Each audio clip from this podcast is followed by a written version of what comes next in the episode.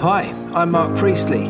After a life spent in the elite environment of the Formula One pit lane learning how to win, this podcast aims to bring that elusive, high performance culture into your daily lives. In this week's episode, we're looking at the power of patience even in the fast paced world of Formula One and learning how to know when to compromise and when to be uncompromising. Welcome back to Pit Lane Life Lessons.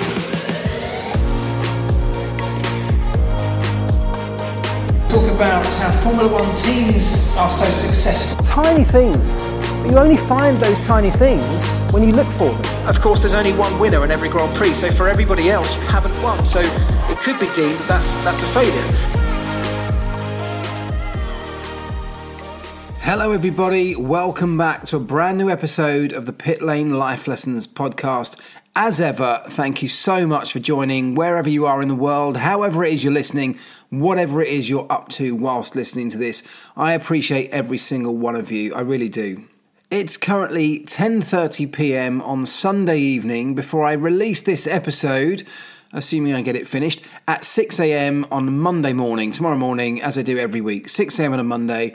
Uh, that means it's very late, and the reason it's very late for me recording this podcast is because I have had a crazy busy weekend. In fact, a crazy busy week. But the weekend I spent at the Silverstone Classic. It's a huge event at the Grand Prix circuits with the classic car community coming together, classic car racing happening, some historic Formula One cars, historic touring cars, and everything in between. We did a little bit of filming for Wheeler Dealers. In fact, we wrapped a brand new series of Wheeler Dealers, which you'll see on your screens in just a couple of weeks' time. The 12th of September on the Discovery Channel, a brand new series of Wheeler Dealers coming your way. So keep an eye out for that. So we finished that off this weekend as well, which is a great celebratory moment. But the Silverstone Classic for Mike Brewer and I is a mad weekend. It's a crazy busy weekend because Together, we host the main stage at Silverstone for the weekend. We run a series of car clinics. We bring uh, a bunch of the old Wheeler dealers' cars back. We bring them out in front of huge crowds. We bring the owners of those cars out as well. We uh, talk to them about the cars, about the about the process, about the experience of being part of Wheeler Dealers. We engage with the audience, we get questions coming in. We have a wonderful time, but it's really busy. We meet the people who watch our show, and I'm not trying to be big headed about this at all because this is a brand new experience, really, for me. It's one that I'm still trying to get my head around.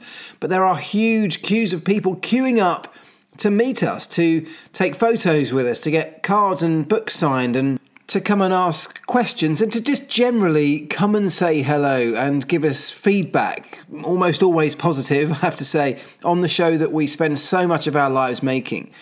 But for Mike and I, it's an almost overwhelming experience. It's full of positivity. It's one that we love, of course, but we get absolutely no time. We've been pulled from pillar to post to go and see these people, to go and see these people, to shake hands with these people, get a picture, sign autographs with these queues of people literally forming out of nowhere. And it's a sort of window into the world of celebrity, if you like, which is never something that's been sat comfortably with me. It's never something I've ever dreamt of having or being part of. It's never been something that I've set out to try and achieve. It's something that has come along as a byproduct of being part of this enormous show that is the Wheeler Dealers world. It takes an enormous amount of energy which sounds like a strange thing to say, and I'm exhausted sitting here on Sunday evening having been through the entire weekend. It feels like a strange thing to say because you almost haven't done anything. All we're actually doing really is talking to people, it's engaging with people, it's saying hello to people, shaking hands, having a selfie here and there, signing things. That's not particularly physical work. I've had a job in the past Many jobs that have been extremely physical, proper hard graft where you know you've done a good day's work because everything hurts, everything aches at the end of it. This one was all about giving out high energy to a number of people, to a lot of people, a huge number of people, where every time you meet somebody, I want to meet them with a positive energy, with an energy that for them feels like they're the first person that I've met all weekend. If they ask a question that I may have already been asked a hundred times, I want to answer it like it's the first time I've been asked that question. Because for that other person, that's what shapes their experience. And one of my roles in this particular capacity is to try and deliver that for each of the people that we get to meet.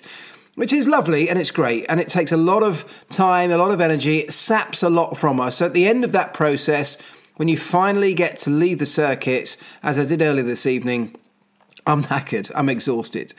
Whilst that was all fine, and I'm certainly not complaining, I loved the whole weekend. I really genuinely loved it. Of course, the other side of what's going on in the back of my mind is that, well, this is a Grand Prix weekend. This is the first Grand Prix weekend back after the summer break. It's a big one for me, for somebody who follows the sport intently, who tries to cover every single lap and stay across every single story, try to be on top of everything that's happening. I like to get in touch with the people who I know in the pit lane. I like to get the inside scoop on so many different things. I like to talk to people constantly. And also, of course, to constantly follow the coverage on television or on radio, across the internet. I use our own Seedstream app to cover, uh, to follow every single piece of news that's going on. And that's the way I spend my normal Grand Prix weekends. It's become part of my normal life. Since leaving the team, I now absolutely immerse myself in whatever coverage is available, whatever news I can find, whichever means I can use to get on top of it and understand fully as best I can what's going on.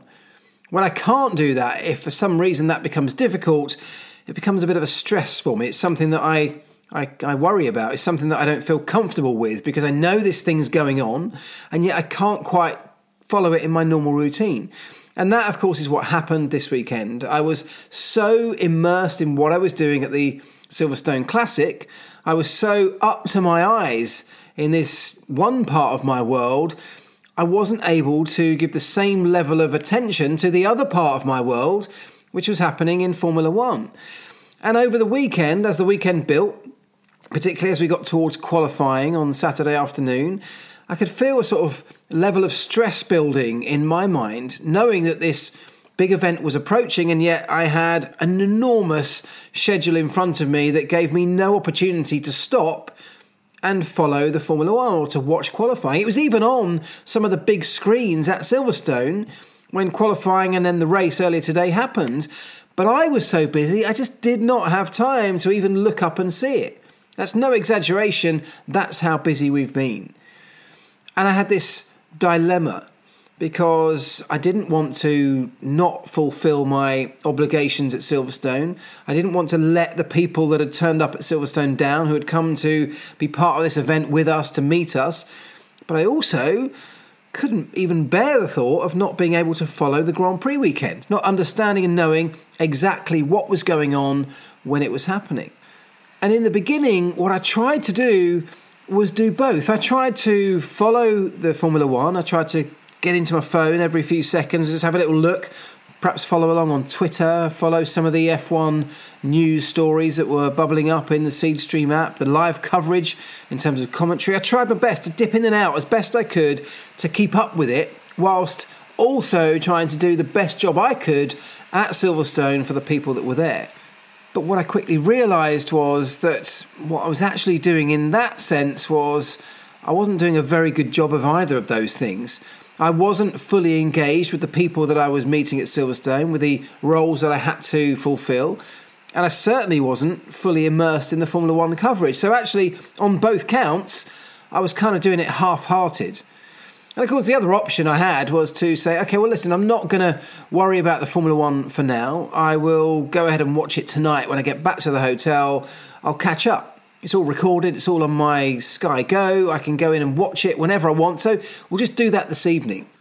But two things struck me in my mind whilst thinking about this whole process. One was the idea of waiting until later that evening was something that caused me a certain amount of anxiety anyway, because I didn't want to wait. I don't ever wait to watch Formula One. I watch it when it's happening almost every week.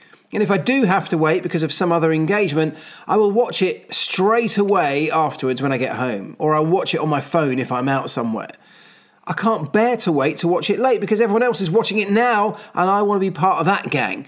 I want to have my finger on the pulse of Formula One. I don't want to be watching it hours after everyone else has watched it, when everyone's already tweeted about it, already discussed it, argued about it, and dissected it. I want to be doing that as it's happening, not later. And the other thing was that was also going to be a problem for me anyway, because when it comes to Saturday night, I had engagements that I had to go and attend when I'd finished working at the circuit. So that would still be difficult, It'd be really late at night by the time I got round to watching qualifying. And on Sunday, which is right now for me, I had to do the podcast. So when I got home, which is just about an hour ago, I'm now having to get into the podcast, and I was thinking it's going to be really difficult for me to actually watch it on Sunday night. It might be Monday by the time I get round to watching this. I can't bear to wait till Monday to watch a Grand Prix. I had this anxiety, this stress kicking in because I wanted it now.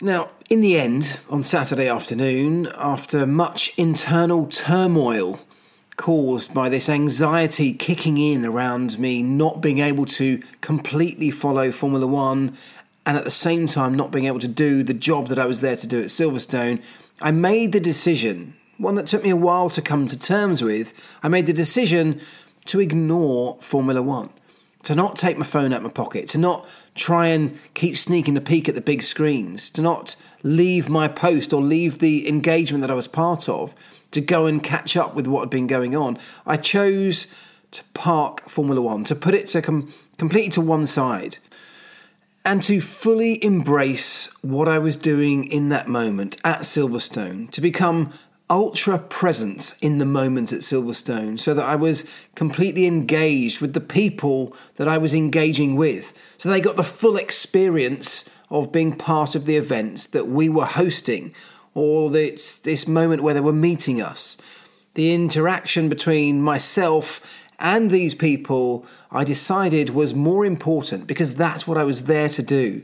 It was way more important to make sure that I wasn't letting these people in front of me down for something that, in all reality, could wait. So, as a result, as I speak to you right now at 10:30, nearly 11 o'clock on Sunday uh, evening, I haven't seen the Grand Prix and I won't see it until tomorrow. It'll be Monday by the time I get to watch it. But what I will do is I'll watch it fully. I'll watch it in full. I'm not going to skip through. I'm not just going to do highlights. I'm not going to fast forward through the bits that I'm not that interested in. I will watch it on Monday as if I was watching it live, so I still get the same full experience.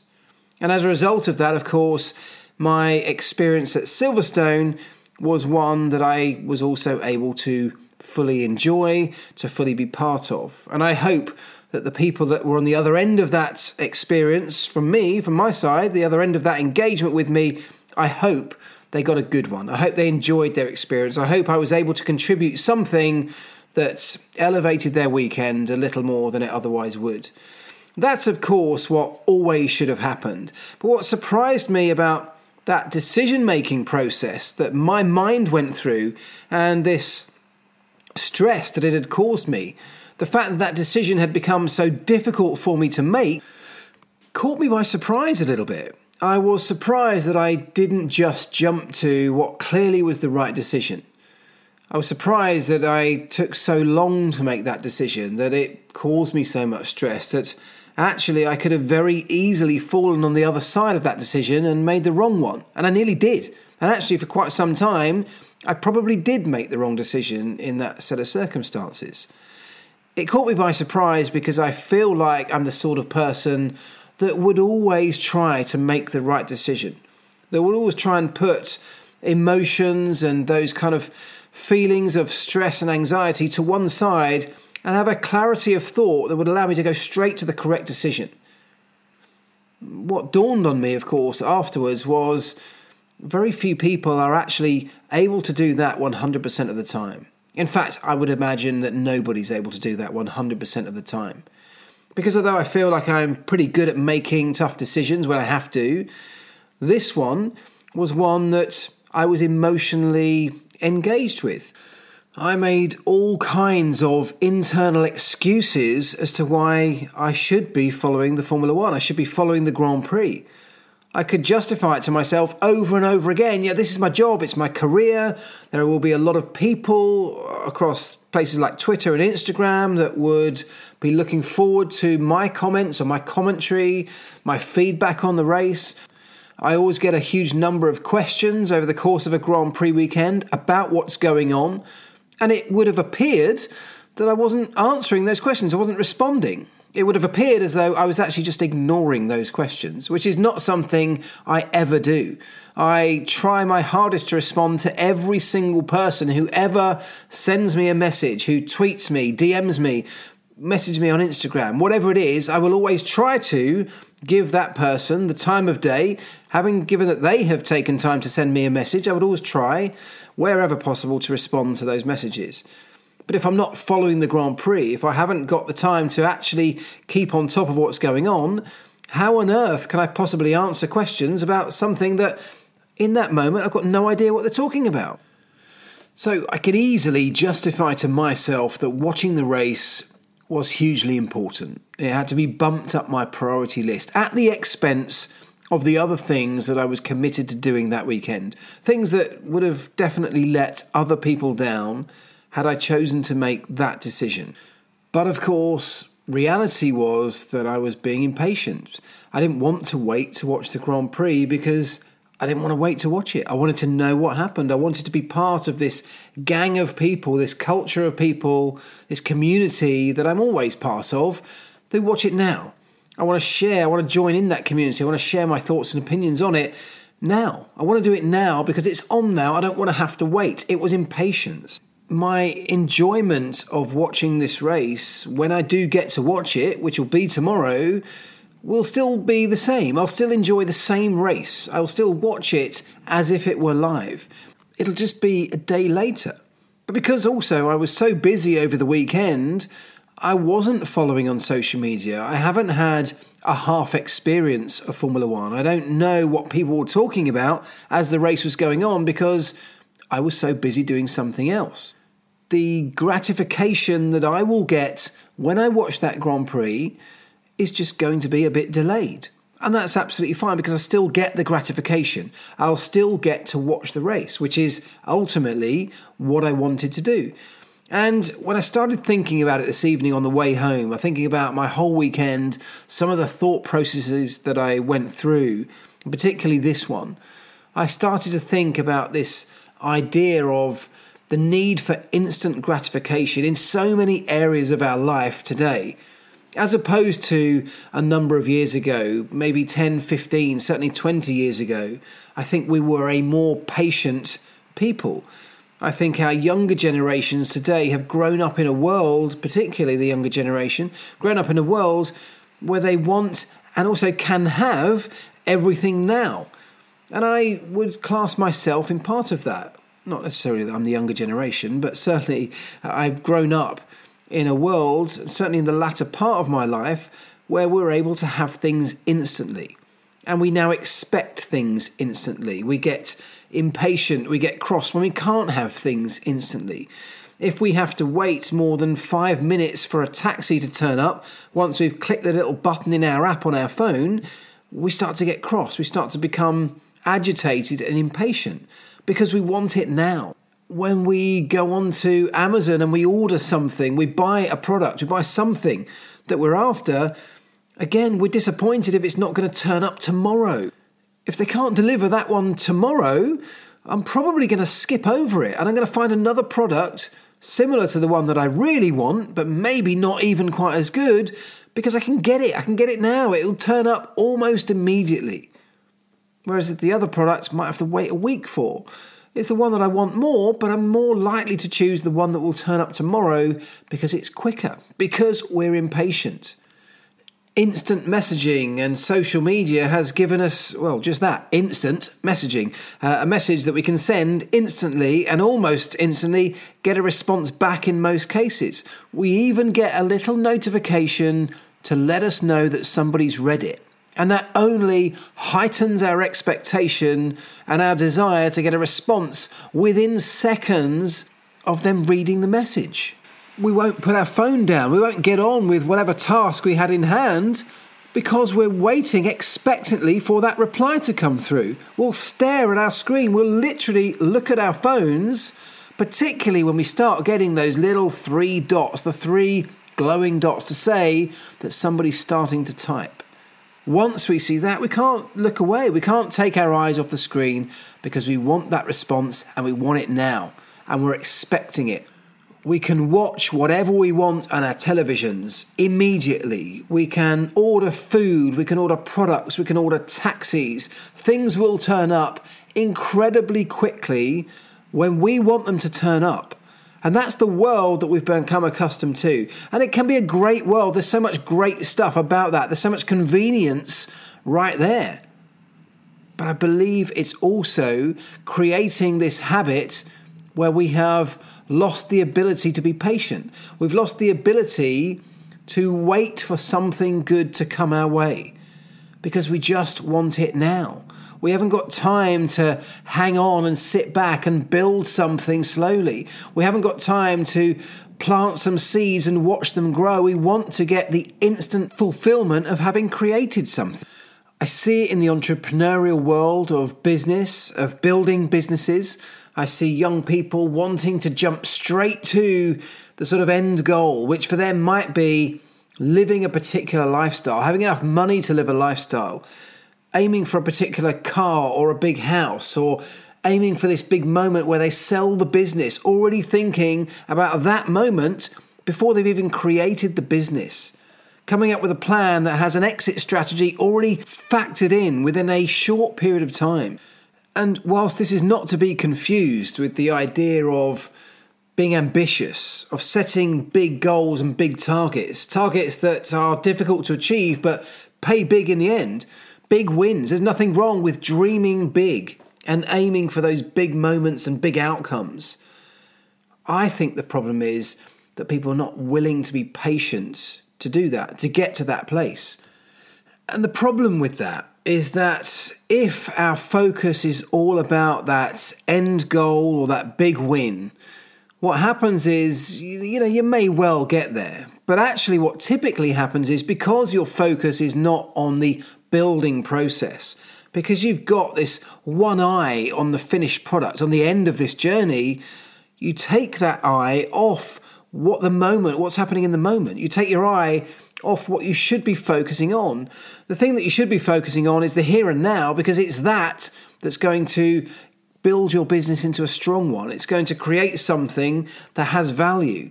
It's going to build something that in the end is going to be worth the money that you want to eventually sell the company for.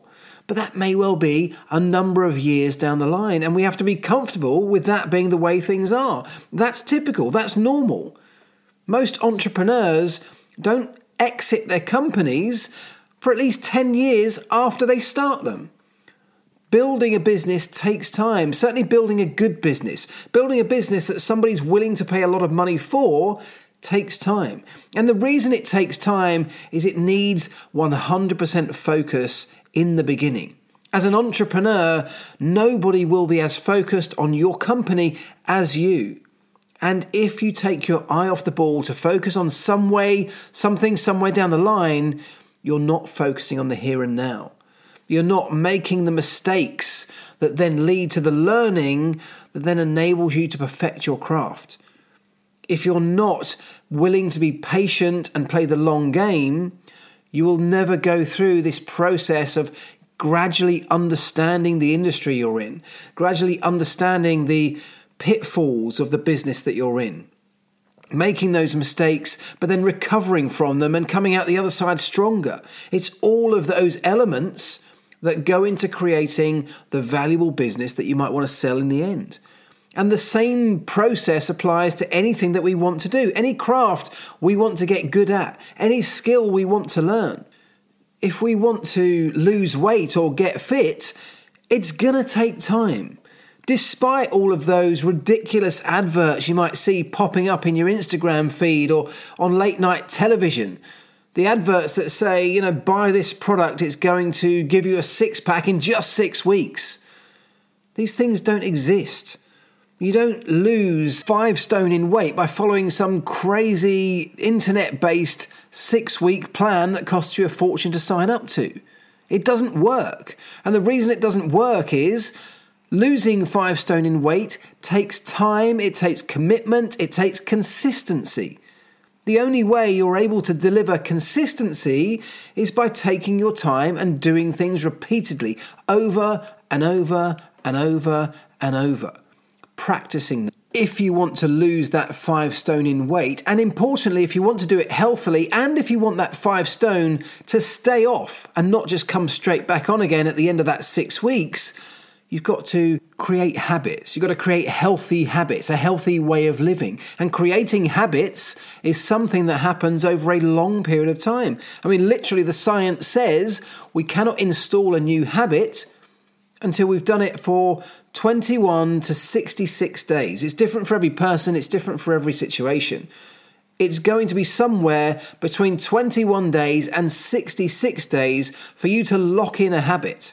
And that, by the way, is getting the habit locked in. That's not losing the five stone. Getting the habit locked in is what then allows you to consistently deliver that healthy way of living, those healthy eating habits that you're now creating for yourself. And over time, then, when you start living your life using these healthy ways of living, these healthy habits, only then will you gradually start to see the weight drop off. If you combine that with habits around exercise, the process may be a little bit quicker, but it becomes sustainable. Because it's now a habit, you do it every single day or every single week. And once it is a genuine habit, you can't not do it. It becomes easier to do it than it is not to do it. That's what a habit is. It's something that you have to work not to do because it's now a habit. So if your habits are good, if they're healthy, if they're positive, of course, that's exactly what we want to achieve those kind of goals in our life. But the gratification that comes from all of those changes we make is delayed. Delayed gratification is something that we should all be more comfortable with. There is nothing wrong. In fact, there's an awful lot right with delaying our gratification. Actually, when that gratification comes, it can feel so much more fulfilling so much more worthwhile. We get such a sense of achievement out of it because we've had to work to achieve it in the first place, because we've spent time on it. We've done it in the right way. We didn't cut corners. We didn't try and jump straight to the end goal. We worked through the problems and challenges that were along the way.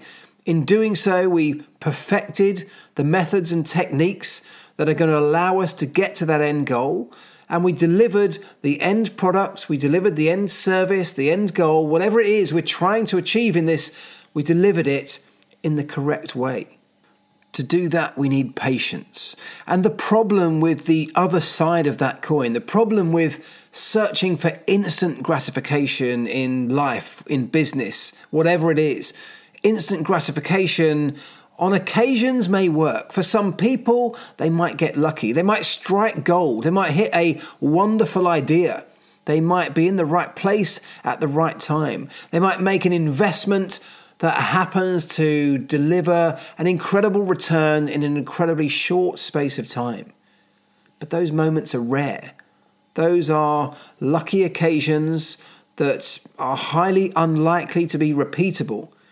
And part of the problem when you have a big win like that, when you have something that gives you that instant gratification, even though it may just have been a massive stroke of luck, is that you want it again. Because it worked last time, you think you can do it over and over again. It's very unusual for somebody to have a huge amount of luck twice in a row. If you're gambling and you get a big winner, it's highly unlikely you're going to win next time out or the time after that. But of course, that's exactly why the bookies always win when it comes to gambling. Because if you had the big win, you want to go and do it again. That was easy money. Just look how quickly we made a load of cash. Look, that last bet, the horse we bet on, it came in. It was a back market. It was an unlikely winner, but it won for us and it made us a fortune. So, no, we've done it once, let's do it again. It's not sustainable. And you can apply that same ethos to so many areas of our lives and our businesses, our companies, even our relationships. We want instant gratification when it comes to relationships through things like sex. People want sex really early in a relationship.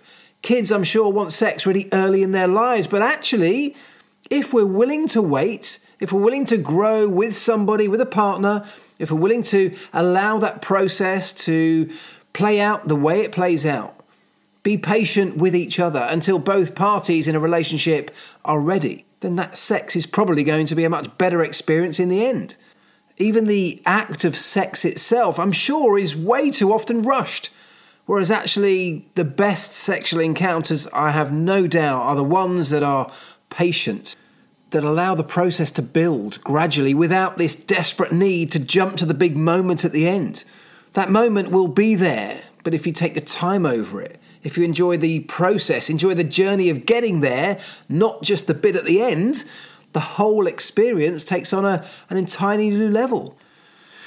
And if we want to bring this back with some kind of Formula One reference, of course, we have the same kind of theory playing into our race strategies. It's very easy to look at the start of the Grand Prix and think we need to make up places immediately. We need to get as aggressive as possible early on. We need to make up as many places as possible. We need to get elbows out at the start. We need to make every last ditch overtake we possibly can because those places we can gain can translate into points and prizes. Whereas actually, some of the best race strategies, in fact, all of the best race strategies, take into account the entirety of a Grand Prix. We don't just focus on the start or one bit, we have to look at the big picture.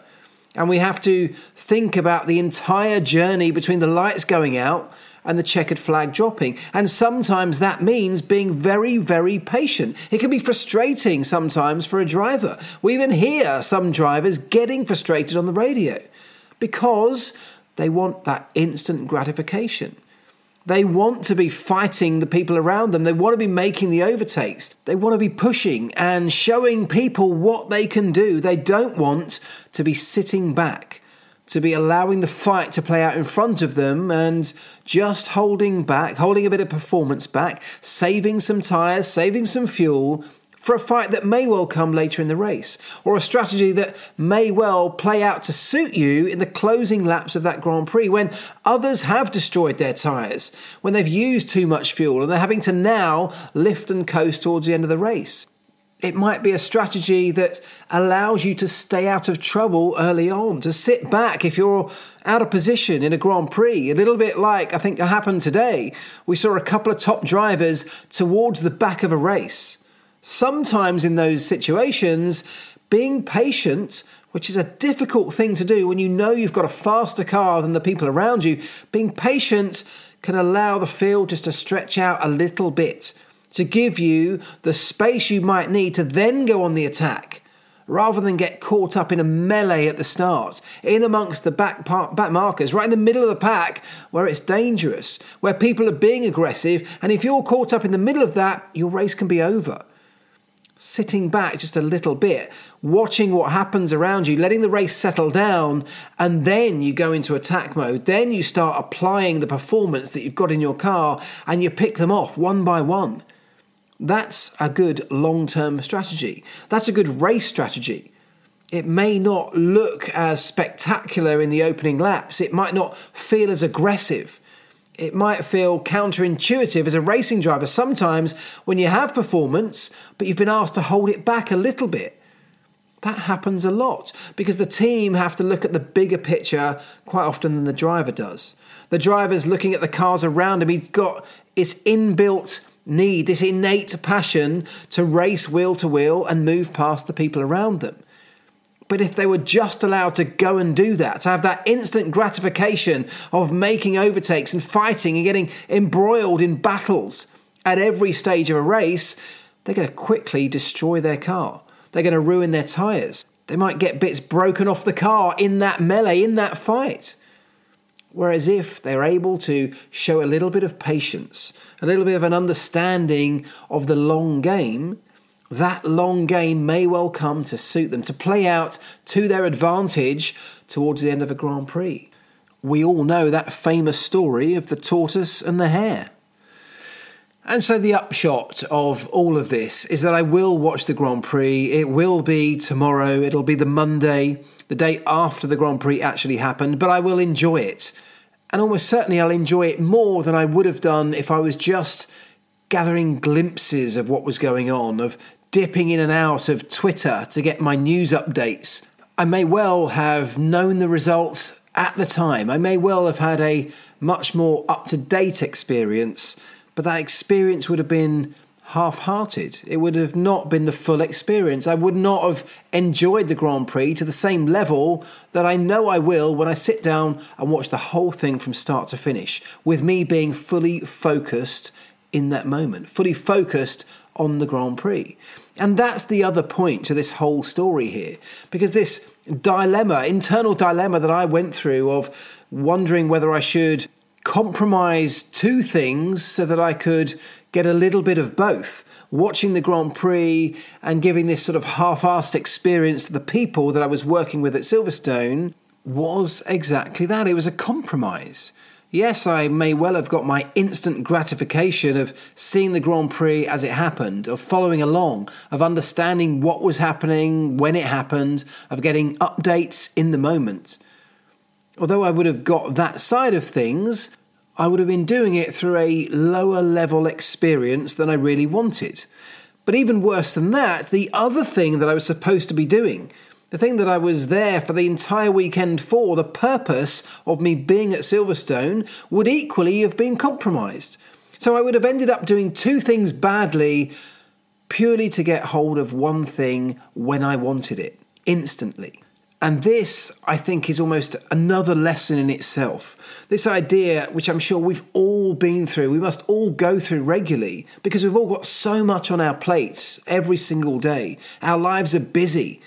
Our lives are filled with work, with children, with family, with homes and houses, with cars, with the general trials and tribulations of modern day life.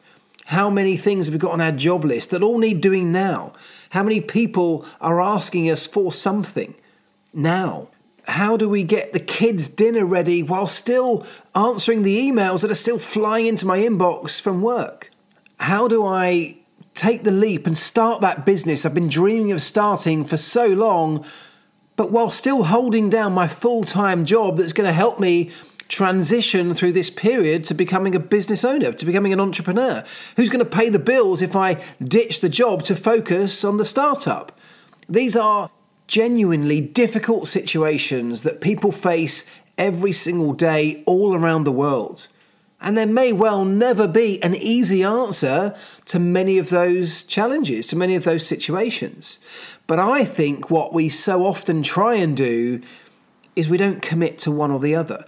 We try so often to do everything, and in doing so, we do it all at a lower level than we could do, rather than committing to fewer things and being able to focus on those fewer things to a much higher standard, delivering something that's at a much higher level. I know that I am and have been guilty of this on many occasions myself. Even very recently, I think I've mentioned this before I've been trying to do too many things in my professional life. I have a lot of commitments through the various businesses that I'm involved in, through the filming with Wheeler Dealers, my own YouTube channel, which I've loved doing, has had to take a back seat for that very reason. I cannot simply maintain them all at the standard that I would only be happy to maintain them at. And if I can't keep them to that standard, I've had to take some pretty tough decisions and, and either let some of these things go or at least put them on hold for now, give them a bit of a back seat in the priority list. That saying quality over quantity is kind of what I'm talking about here. If we want quality and we want to maintain quality at a level that's that's high, a high performance level. And look, that's the very basis of this entire podcast. It's aiming for high performance in all areas of our lives. It's the ethos that Formula One is built on. It's what I've been brought up on through my time in Formula One. Everything has to be at a very, very high level. Now, I know that that's not going to be for everybody, and I'm not trying to preach something here that everybody has to follow. Everybody's an individual, everybody has their own standards of working, they've got their own challenges in life.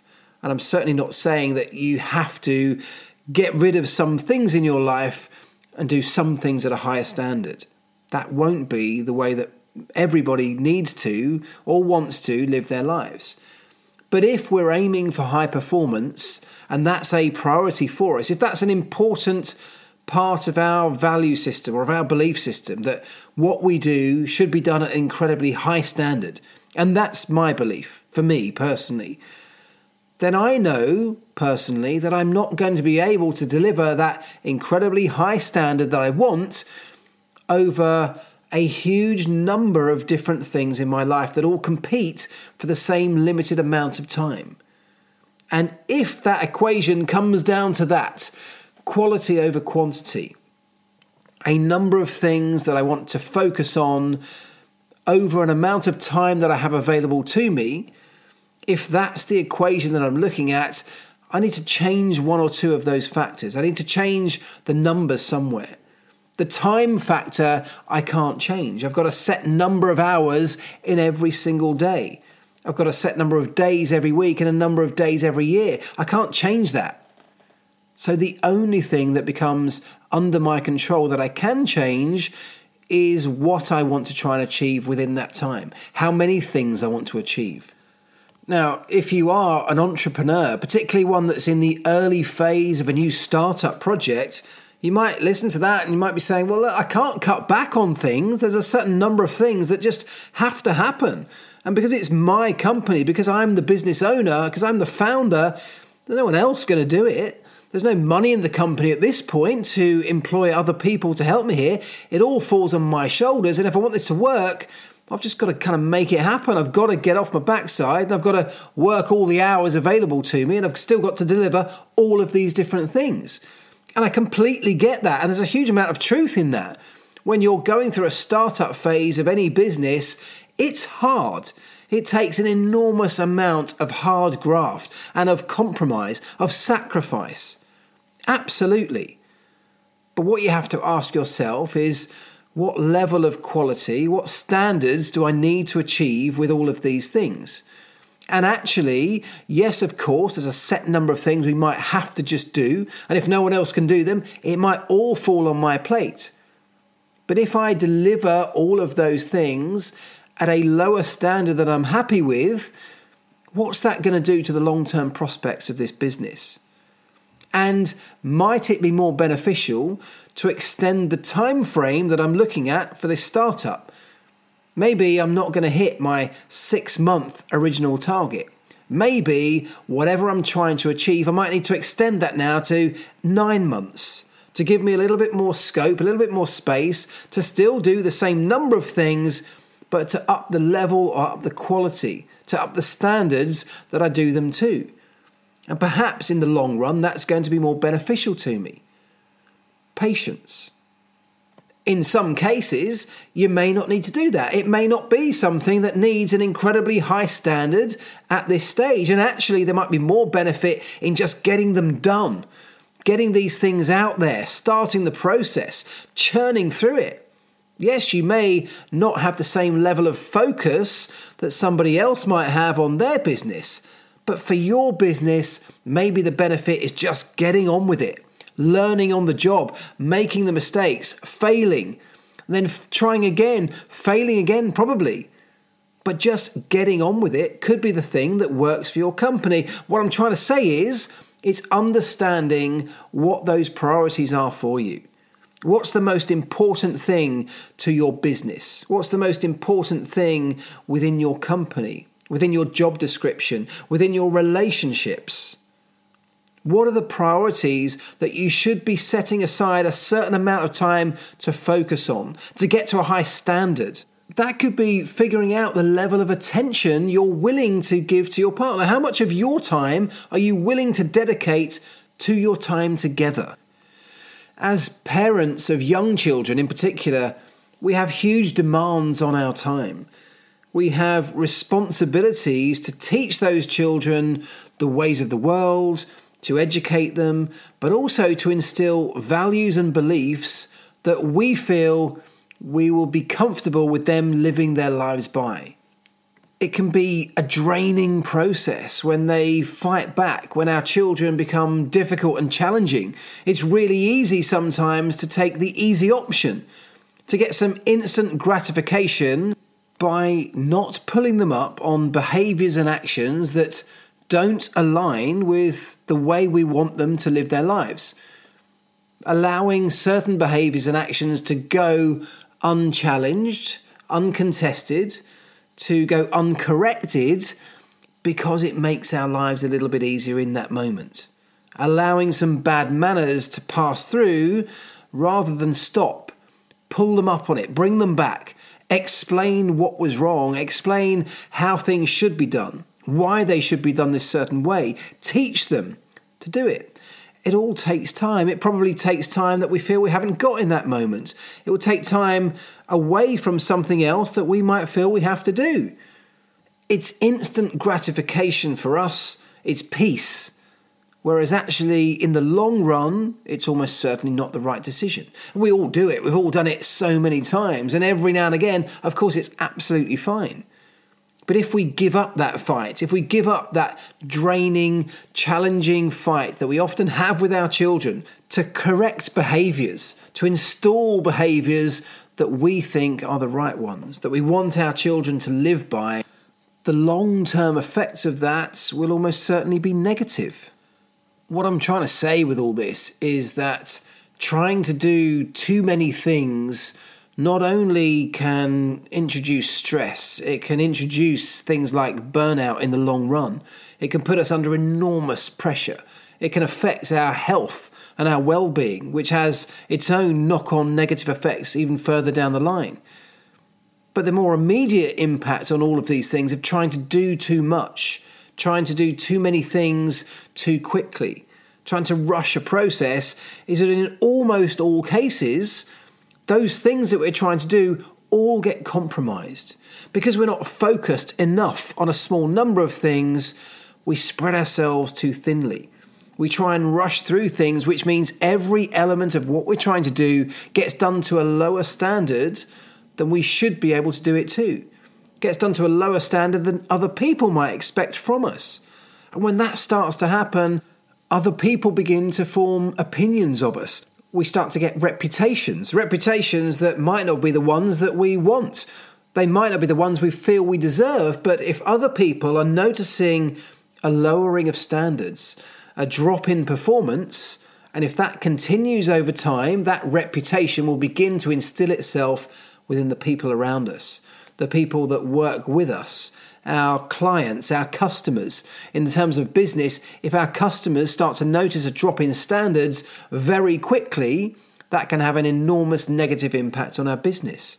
In the same way, in our personal lives, if people start to think of us as those people who cut corners, who don't do things properly, who can't be relied upon to the same level, it starts to affect those relationships. We've had examples of this in the Formula One world many times over the years.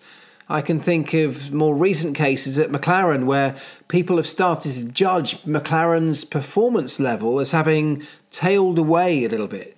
They were on this trajectory heading back towards the front of the grid and they've stuttered. In recent times, their performance has tailed away. They've struggled, particularly this year. It's been a tough season for them in a number of different areas. And I've seen lots of people point the fingers at the number of things that McLaren are involved with. Formula E teams, Extreme E teams, IndyCar teams, the road car business, the applied technology business, all of these different things which a lot of people assume or at least make the connection with the lowering of performance on what used to be the core business, Formula One. Are McLaren suffering in Formula One because they have spread themselves so thinly with so many different things on their plate? Can they give enough focus to the one thing that Formula One fans care about? And that's the Formula One team. Now, that reputation, if that's what it grows to be, may or may not be justified.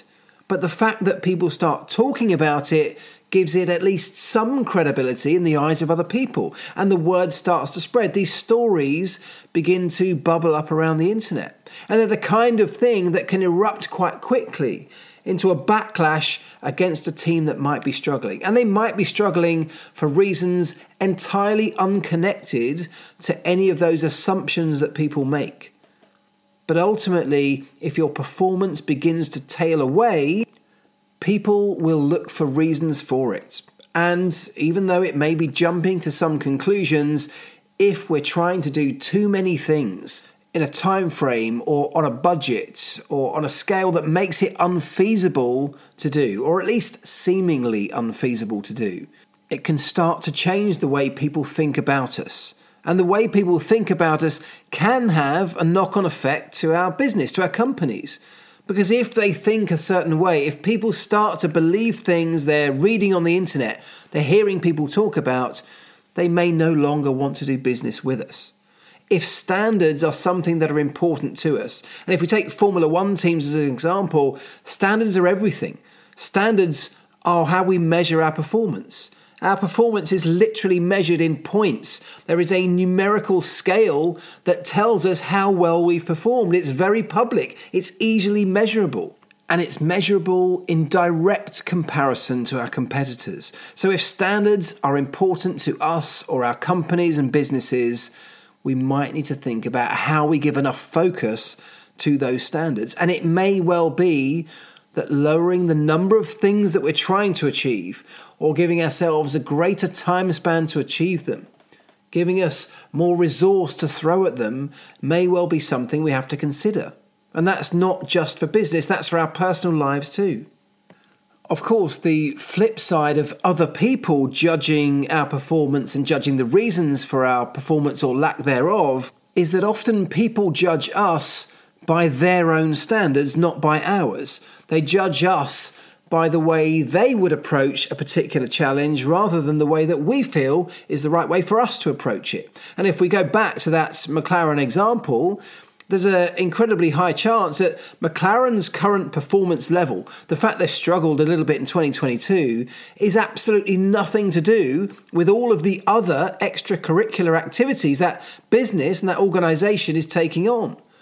They have separate departments. It's a completely different part of the organisation running the Formula One team than is building road cars, for example.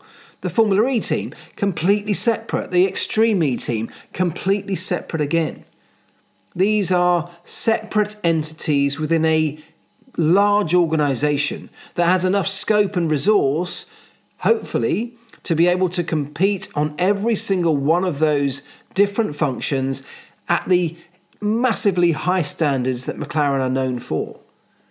Lewis Hamilton is another great example of this. How many people, how many stories have been written over the years about Lewis Hamilton compromising his Formula One ability by flying off around the world, taking part in fashion shows, visiting awards ceremonies, appearing on television in America, disappearing all over the place on his own private jet climbing mountains, skydiving, learning musical instruments, appearing in movies, recording music, or buying sports franchises. How many people have pointed the finger at Lewis for doing all of those different things and then criticise him, accuse him of taking his focus off the ball of Formula One, of losing sight of the main goal? How can he possibly be as dedicated to Formula One as he has been in the past if he's now doing all of these different things? And I have no doubt that many people watching from afar may well apply all of those same arguments to his loss of performance, the team's loss of performance, the fact that he's not running away with a championship this year in 2022. We know experts within the field, fans, genuine fans of this sport, we know that that's not the case. We know that Mercedes don't have a car capable of challenging the likes of Red Bull or Ferrari at the moment. But if you just look at the timesheets, if you just look at the stats surrounding 2022's Formula One season, Lewis Hamilton has dropped way down the order from where he's been for the last seven or eight years. But actually, Lewis Hamilton has found a balance in his life that allows him to dedicate the amount of time that he needs to focus on Formula One. And let's make no mistake here, he is the most successful driver of all time in the history of this sport. He hasn't done that by compromising the amount of time he's able to give to Formula One to go off and do these other activities that he enjoys doing. He's used those other activities, those extracurricular activities that he gets involved with, as a means to support his Formula One activities.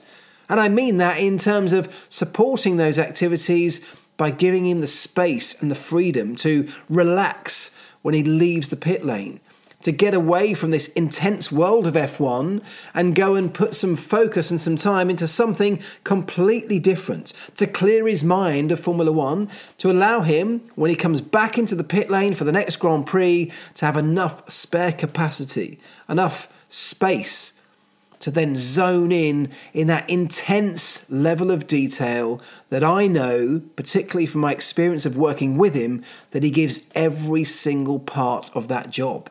For many other people, there may be no way that they could achieve anywhere near as much as Lewis Hamilton to the same levels that Lewis Hamilton achieves it. Yet for him, he's found a way to make it work. He's found the sweet spot within his life to give him the happiness and joy that he takes from these extracurricular activities that he's found that he likes to do in his life, and still give him enough capacity to dedicate enough of his life to his craft of being a Formula One driver.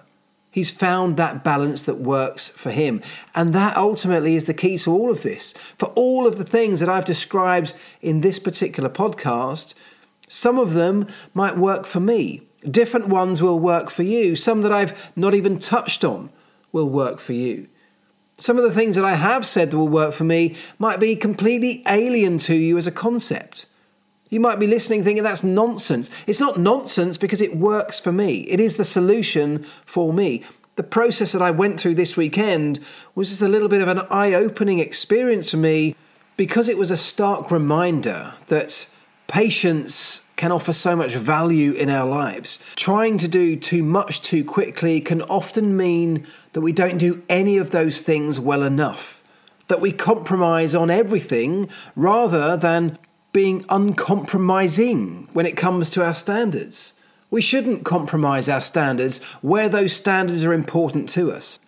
High performance, whether it's in Formula One or in our daily lives, comes from having a clear understanding, a full knowledge of what we want to achieve. Then we look at the time frames that we want to achieve it in.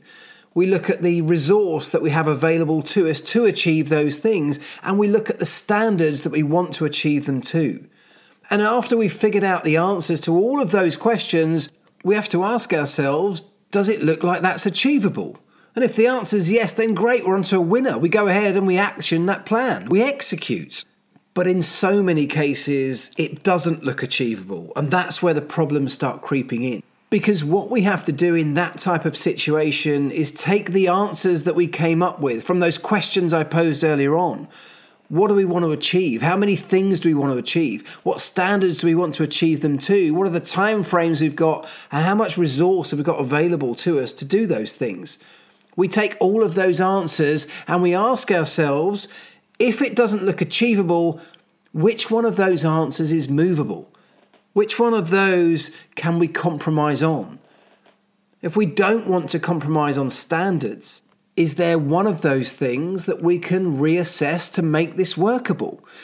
In the world of Formula One, particularly in the era pre budget cap, the era that I came through Formula One in, particularly towards the end of the tobacco sponsored era, there was so much money in the sport that if we needed some more, if we were in a tight championship battle and we needed more money, we'd run out of budget, we'd just go and ask for some more. And our sponsors would give us more money.